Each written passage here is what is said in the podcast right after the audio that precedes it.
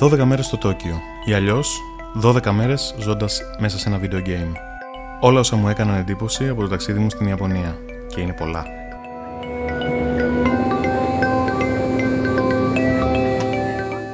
Ένα άρθρο του Αλέξανδρου Διακοσάβα.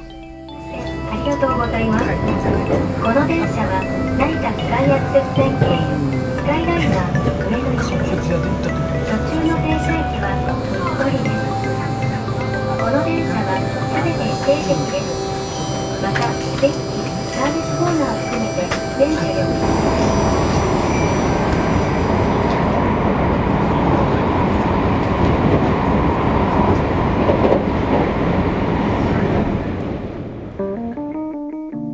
Είναι τα podcast της Λάιφο.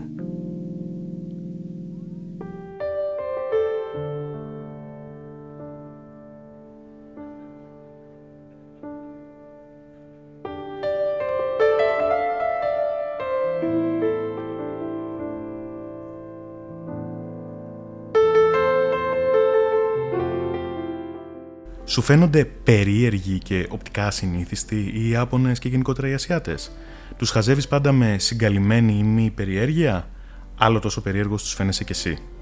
Αν έχεις μουσια, ακόμα περισσότερο. Το καταλαβαίνεις από τον τρόπο που σε κοιτούν, ο οποίος περιλαμβάνει ένα μείγμα ενδιαφέροντος, δισταγμού και φόβου, σε διαφορετική αναλογία κάθε φορά, χωρίς ποτέ όμως να γίνεται αγενής ή ενοχλητικός. Η τριχοφία, ειδικά του προσώπου, τους προκαλεί γέλιο, μερικές φορές αν υπάρχει οικειότητα, ακόμα και διάθεση να την αγγίξουν. Οι γονιδιακές διαφορές ανάμεσα σε Καυκάσιους και Ασιάτες είναι μεγάλες και επεκτείνονται σε στοιχεία πέρα από τα προφανή των εξωτερικών χαρακτηριστικών. Οι Ιάπωνε, ας πούμε, δεν υδρώνουν ή όταν υδρώνουν, ο υδρότας τους δεν μυρίζει έντονα. Το καταλαβαίνεις αυτό αμέσως όταν βρεθείς σε μετρό, ασανσέρ, κλειστούς χώρους, τις καλοκαιρινές μέρες με την ανυπόφορη υγρασία. Όταν εσύ στάζεις και όλοι γύρω σου είναι στεγνοί και καθαροί και κάνεις αναπόφευκτους συνειρμούς με τον ηλεκτρικό της Αθήνας το καλοκαίρι.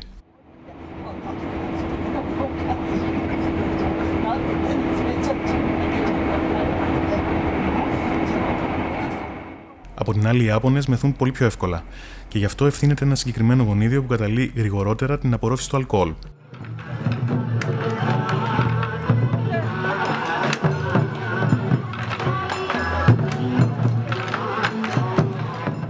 Παρυπτόντω μετά τις πρώτες μέρες, καθώς το μάτι έχει εξασκηθεί, αντιλαμβάνεσαι ότι οι διάφορες εθνότητες της Άπο Ανατολή είναι πολύ διακριτές μεταξύ τους. Με άλλα λόγια, οι Ιάπωνες έχουν τόση σχέση με τους Κινέζους, τους Βιετναμέζους ή τους Ταϊλανδέζους, όση σχέση έχεις εσύ με τους Γερμανούς, τους Ισλανδούς και τους Ρώσους.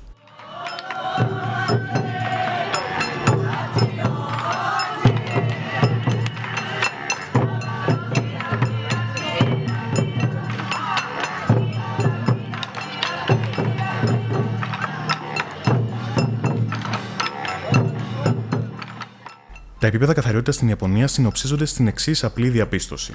Η πιο καθαρή δημόσια τουαλέτα στην Ελλάδα είναι ίδια με την πιο βρώμικη στο Τόκιο. Μιλάμε για έναν λαό για τον οποίο η καθαριότητα αποτελεί όχι στίχημα ή υποχρέωση, αλλά ιδεολογία. Οι δρόμοι της πόλης δεν μυρίζουν, παρότι δεν συναντά συχνά κάδους απορριμμάτων. Ωστόσο, όλοι κουβαλούν τα προσωπικά τους σκουπίδια μαζί μέχρι να τα ξεφορτωθούν. Οι δημόσιες τουαλέτες, ακόμα και στα πιο πολυσύχναστα σημεία, έχουν πάντα ανθρώπους που τις επιβλέπουν και φροντίζουν να μπορείς να τις χρησιμοποιήσεις χωρίς να κρατάς την αναπνοή σου. Ενώ μετά από μερικές μέρες χρήσης των 13 γραμμών του μετρό, αναρωτιέσαι πώς γίνεται να διατηρούνται όλοι οι σταθμοί, οι αποβάθρες και οι σειρμοί τόσο καθαροί. Και εκεί παρατηρείς μια απίστευτη μαγιά. Παντού υπάρχουν υδροροέ, που σημαίνει ότι τη νύχτα η καθαριότητα γίνεται πιθανότατα με νερό και μάνικες και όχι με απλό σφουγγάρισμα, Εξάλλου, είναι απαγορευτικό να μπεις σε Ιαπωνέζικο σπίτι χωρίς να βγάλεις τα παπούτσια σου και να τα τοποθετήσεις στον Genkan, ενώ τον ίδιο κανόνα ακολουθούν και πολλά εστιατόρια, καθώς και όλοι οι βουδιστικοί ναοί και χωρί λατρείας. Μην ανησυχείς, όση ώρα και να περπατέσει αυτούς, το χρώμα της λευκής σου κάλτσας θα παραμείνει λευκό.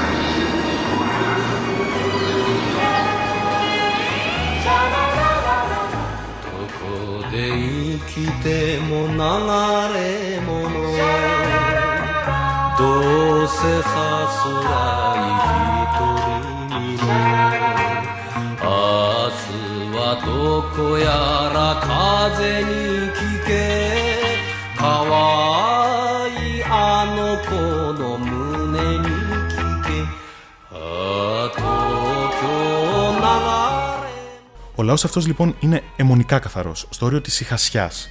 Και το ζει στις λεπτομέρειες, όπως για παράδειγμα στο γεγονός ότι αποφεύγουν τυχαίες σωματικές επαφές στην καθημερινότητά τους. Η χειραψία ή το σταυρωτό φίλημα απουσιάζουν εντελώς από τις κοινωνικές τους νόρμες. Ανταυτόν υπάρχει η χαριτωμένη μικρή υπόκληση με ένομα χεριών.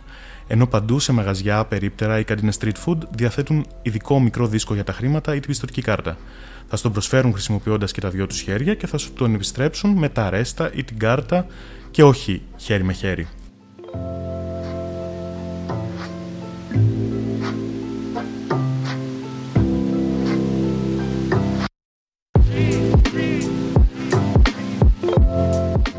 Οι Ιάπωνες είναι ο πιο στυλάτο λαός του κόσμου.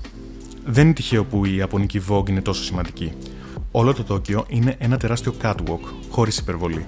Και ο παράδεισος για να παρατηρήσεις και να ξεπατικώσεις νέα στυλ, τάσεις και φαντασίες που σίγουρα θα κάνουν απόβαση στην Ευρώπη λίγο αργότερα. Είναι απίστευτος ο τρόπος που φορούν τα ρούχα και κάνουν συνδυασμούς και statements μέσω αυτών. Για τις γυναίκες δεν αποτελεί τόσο μεγάλη έκπληξη όσο για τους άντρες. Για όσες φορές έχεις αναρωτηθεί βλέποντας τις νέες συλλογές υψηλής ρατική των μεγάλων μπραντ, μα ποιος μπορεί να τα φορέσει αυτά, η απάντηση λοιπόν είναι οι Ιάπωνες. Το ανδρόγυνο look τους και ο σωματότυπός τους ταιριάζουν απόλυτα ακόμα και στις πιο extravagant δημιουργίες, που μοιάζουν να είναι ραμμένες sur mesure για αυτούς. Ενώ αν τις δεις πάνω σε έναν Ευρωπαίο, που δεν είναι μοντέλο πασαρέλας, το αποτέλεσμα μάλλον θα δείχνει απόλυτα γελίο. Πάρε για παράδειγμα τα Comme des Garçons, αγαπημένο brand εδώ και χρόνια των απανταχού φασιονίστας. Η Ρέι Καβακούμπο, η ιδρύτρια του οίκου, είναι Ιαπωνέζα. Και ενώ σε όλες τις μεγάλες πρωτεύουσες της μόδας τα ψάχνεις με το κιάλι, στο Τόκιο απλά δεν μπορείς να φανταστείς πόσα καταστήματα και corners Comme des Garçons υπάρχουν. Τα ίδια ισχύουν και για τους γιος Γιαμαμότο, η Μιγιάκη, αλλά και για σειρές μη Ιαπώνων σχεδιαστών όπως η Ραφ Σίμον, Alexander Wang, Σεν Λοράν. Στο Τόκιο βρίσκεις ακριβή μόδα πραγματικά παντού, γιατί ο καταναλωτισμός εδώ είναι σε δυσθεώρητα για την Ευρώπη επίπεδα.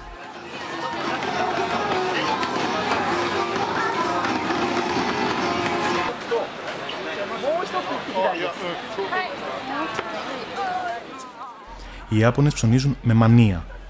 Είναι συχνή εικόνα στα μεγάλα εμπορικά να βλέπεις ανθρώπους να κουβαλούν ολόκληρα βαλιτσάκια για τα ψώνια τους. Και μιλώντας για εμπορικά, τα βρίσκεις και αυτά παντού.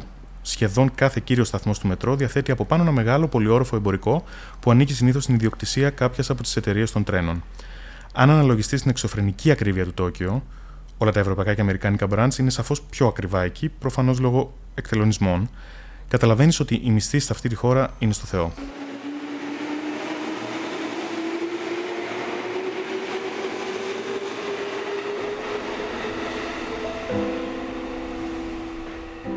Η μοναξιά στη μεγαλύτερη Μητρόπολη του κόσμου με τους 37 εκατομμύρια κατοίκους δεν παλεύεται. Το βλέπεις στα πρόσωπά τους, στον τρόπο με τον οποίο είναι παντού απόλυτα προσιλωμένοι στα smartphones τους, τα οποία φυσικά πιάνουν στο μετρό.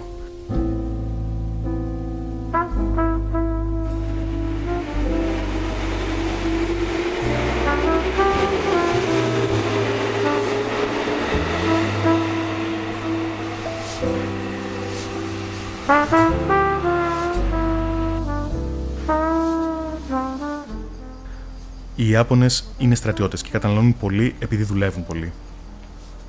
Τις ώρες αιχμής θα δεις ορδές ανδρών ντυμένων αυστηρά, σαν τα δικά μας κοράκια, να σχολάνε μαζικά. Εκείνοι που μόλις έχουν τελειώσει από απογευματινή βάρδια θα σπεύσουν να προλάβουν τα τελευταία μέσα μεταφοράς. Το βράδυ όλη η πόλη, εκτός από τα πανηγύρια της Σιμπούγια και της Σιντζούκου, ερημώνει. Αφού δεν υπάρχουν καθόλου νυχτερινές συγκοινωνίες και τα ταξί είναι πανάκριβα. Τόσα εκατομμύρια ψυχές μαντρωμένες στα σπίτια τους.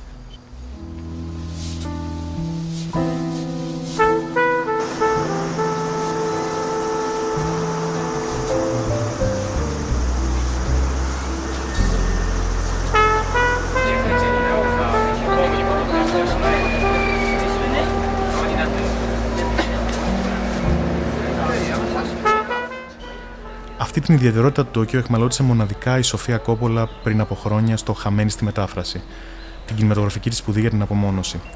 Τη μοναξιά τη βιώνει και ο επισκέπτης που φτάνει στην πιο τρελή πόλη του πλανήτη, τη νιώθει στο πετσί του, καθώς πίνει και καπνίζει, χαζεύοντας τα μεγάλα φώτα και ακούγοντας μελαγχολική jazz στο New York Bar του 52ου ορόφου του ξενοδοχείου Park Hyatt, εκεί όπου αντέλαξαν τις πρώτες κουβέντες παρηγοριάς ο Bill Murray και η Scarlett Johansson.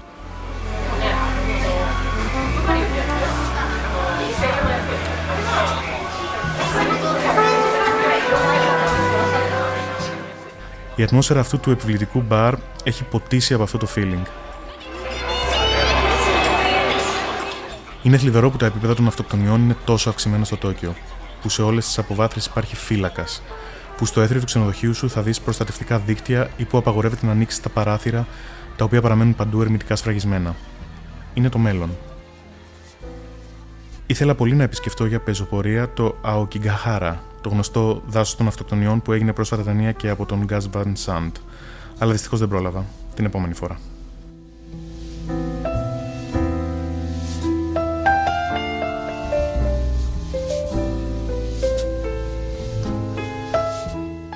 Το χαμόγελό τους και την ευγένεια τους πάντως δεν τα χάνουν ποτέ. Όπου και αν βρεθείς, θα ακούσεις συνεχώς η ρασάιμασε, που ακούγεται σαν μασέμασε. Κάτι σαν το καλωσορίσατε. Είναι η πρώτη λέξη από τα θορυβόδη σαν αυτιστικά Ιαπωνέζικα που μαθαίνεις. Οι Ιάπωνες σε σέβονται. Θέλουν να σε βοηθήσουν. Και ας μην μπορούν συνήθως να συνεννοηθούν στα αγγλικά, θα σε σταματήσουν να σε ρωτήσουν αν έχεις χαθεί. Δεν θα έχεις χαθεί, γιατί παρά τις άπειρες διαφορετικές ανταποκρίσεις και γραμμές και το εμπόδιο της γλώσσας, ο σχεδιασμός των μέσων μεταφοράς είναι απλούστατος και μπορείς να πας παντού με ευκολία με την απλή χρήση μιας εφαρμογής τύπου Citymapper ή ακόμα πιο απλά του Google. Φτιάχνουν εντελώς αυθόρμητα ουρές, στι κυλιόμενε στέκονται στην αριστερή πλευρά, με τη δεξιά να είναι η λωρίδα ταχείας διέλευσης. Στο μετρό περιμένουν ο ένας πίσω από τον άλλο για να εισέλθουν και έννοιες όπως το σπρόξιμο δεν υπάρχουν στο λεξιλόγιο τους. Παρότι έτυφωτος μπροστά στην τεχνολογία και στο βιωτικό επίπεδο, η Ιαπωνική κοινωνία είναι στη βάση της μια συντηρητική πατριαρχική κοινωνία. Όσο και αν έχεις στο μυαλό σου συνδεδεμένους τους Ιάπωνες με προχωρημένη εικόνα, η ουσία πίσω από την εικόνα είναι κάπως διαφορετική και το καταλαβαίνεις από μικροπράγματα. Τις πρωινές ώρες αιχμής, οι πιο πολυσύχναστες γραμμές του μετρό διαθέτουν βαγόνι αποκλειστικά για γυναίκες, ώστε να μην χρειάζεται να έρχονται σε επαφή με συγκεκριμένα σημεία της ανδρικής ανατομίας, που αναπόφευκτα θα τις ακουμπούν μέσα στο απόλυτο στριμοξίδι.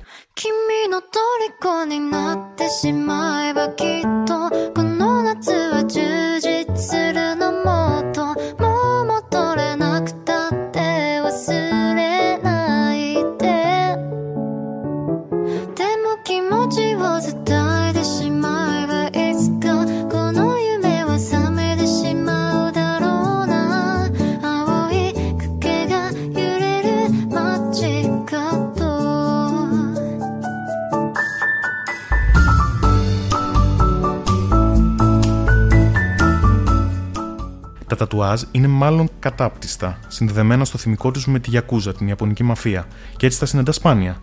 Ενώ σε μέρη όπως τα onsen, που είναι οι αματικές πηγές, ή τα sento, τα υπερσύγχρονα σπα που έχουν, προειδοποιούν ότι όσοι φέρουν τατουάζ μπορεί να μην γίνουν δεκτοί.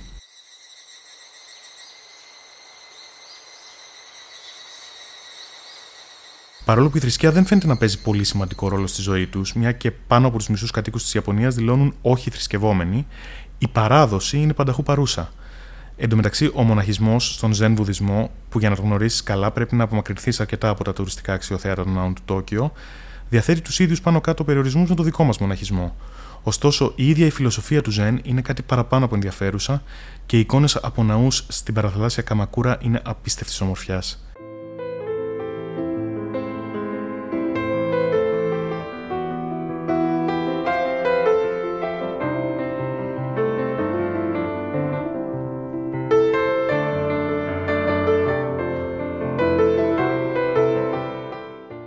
Νεολαία βρίσκεται σε ιδιαίτερα μεταιχμιακή φάση και ταλαντεύεται ανάμεσα στις ιαπωνικές αξίες και τη σαρωτική αμερικανοποίηση του καταναλωτισμού.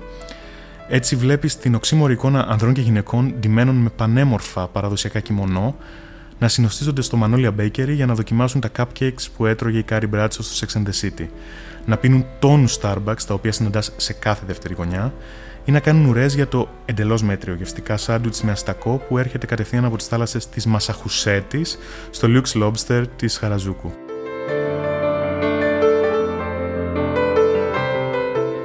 Και το πιο παράδοξο απ' όλα, οι τσόντες τους έχουν επεξεργασία με μοσαϊκό στα επίμαχα. Ακόμα και σε σεξ κλαμπ ή sex shop που βρίσκονται διακριτικά εξωστρακισμένα σε ορόφους πολυκατοικιών, τα βίντεο που παίζουν είναι πειραγμένα. Ενώ οι αποδείξεις και οι κατηγοριοποίησει στο Foursquare τα αναφέρουν ως καμπαρέ. Και ας υπάρχουν μάγκα που μπορούν να σε κάνουν να κοκκινήσεις με το πόσο σκληρά είναι και με το ότι περιλαμβάνουν κάθε φετίχ που μπορείς να φανταστείς. Και ασόκαρο να αγγίσα όσημα τον κινηματογραφικό πλανήτη εν έτη 1976 με τις αξεπέραστες εικόνες της αυτοκρατορίας των αισθήσεων.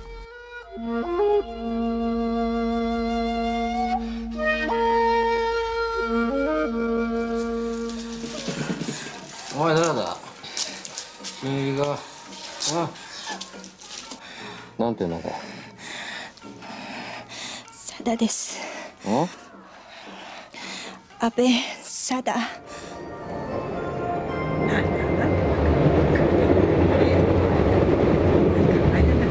本日も京成スカイライナーをご利用くださいましてありがとうございます Πίσω στο Τόκιο για την επίσκεψη στο πρώτο Made Café που άνοιξε το 2001 στην Ακιχάμπαρα. Εκεί οι σερβιτόρες είναι ντυμένες σαν καμαριέρες και σε υπηρετούν σαν αφέντη. Οι βοηθοί δεν επιτρέπεται να σου μιλήσουν, ενώ αν θες μπορεί να ζητήσεις να σου καθαρίσουν και τα αυτιά. Αυτά τα cosplay restaurants που στη συνέχεια έκαναν απόβαση και σε άλλα σημεία του πλανήτη είναι από τα πολλά που δεν βγάζουν ιδιαίτερο νόημα στο Τόκιο. Γενικά η παρουσία των manga και των anime είναι απίστευτα έντονη σε όλες τις καθημερινές εκφάνσεις της ζωής στην Ιαπωνία. Ακόμα και σοβαρές ανακοινώσεις ή ταμπέλες όπως ο κίνδυνος υψηλή τάσης ή η προειδοποίηση για τσουνάμι συνοδεύονται πάντα από κάποιο σκίτσο. Οι διαφημίσεις τους είναι τόσο θορυβώδεις που η Ιαπωνία είναι κυριολεκτικά η κόλαση του γραφίστα. Η ένατη τέχνη είναι παντού και τα franchise γύρω από αυτήν κάνουν ασύλληπτους τζίρους. Pokémon και Hello Kitty είναι απλά τα ιαπωνικά animation που γνωρίζουν περισσότερο στη Δύση. Υπάρχουν αναρρύθμιτες άλλες φιγούρες, πασίγνωστες στην Ιαπωνία και παντελώς άγνωστες σε εμάς, που συντηρούν ολόκληρα καταστήματα. Σκέψου τα emoji, πολλαπλασίασε τα επί 100 και μετάτρεψέ τα σε όλα τα μεγέθη λούτρινων και θα πάρεις μια γεύση από την εικόνα.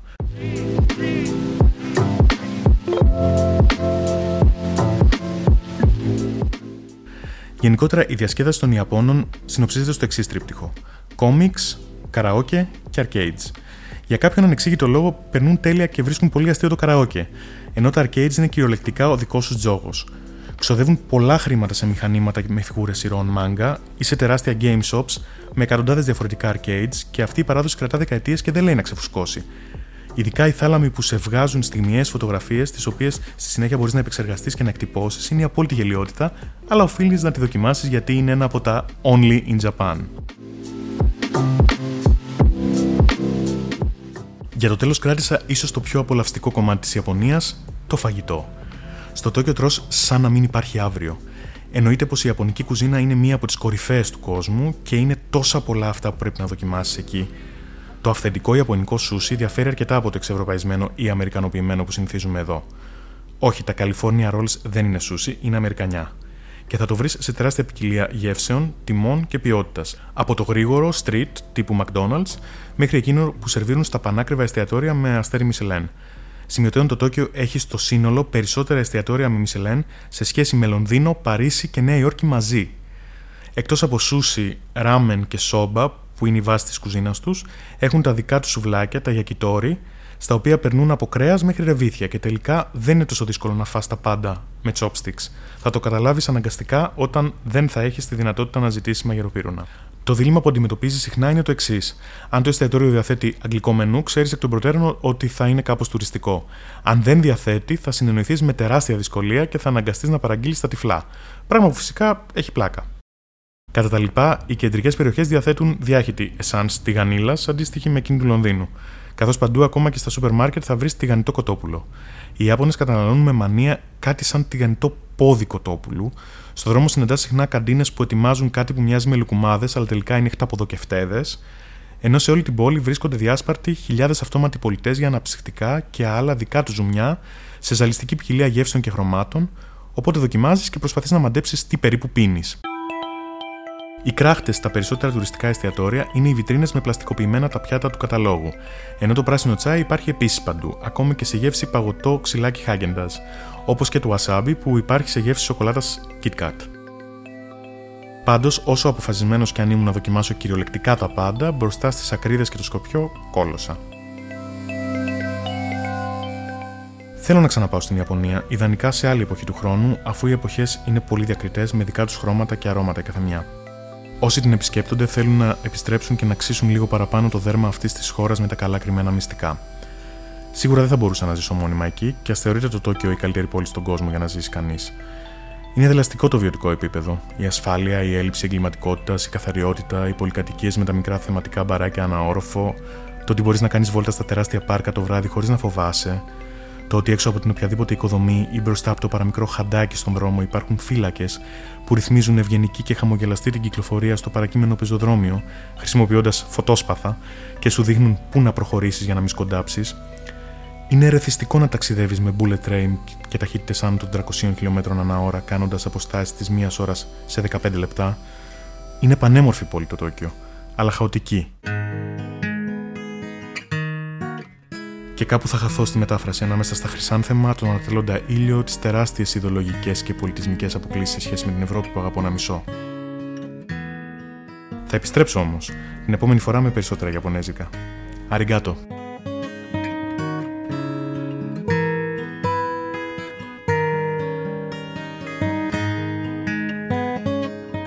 Ήταν ένα κείμενο του Αλέξανδρου Διακοσάβα για το Life.gr.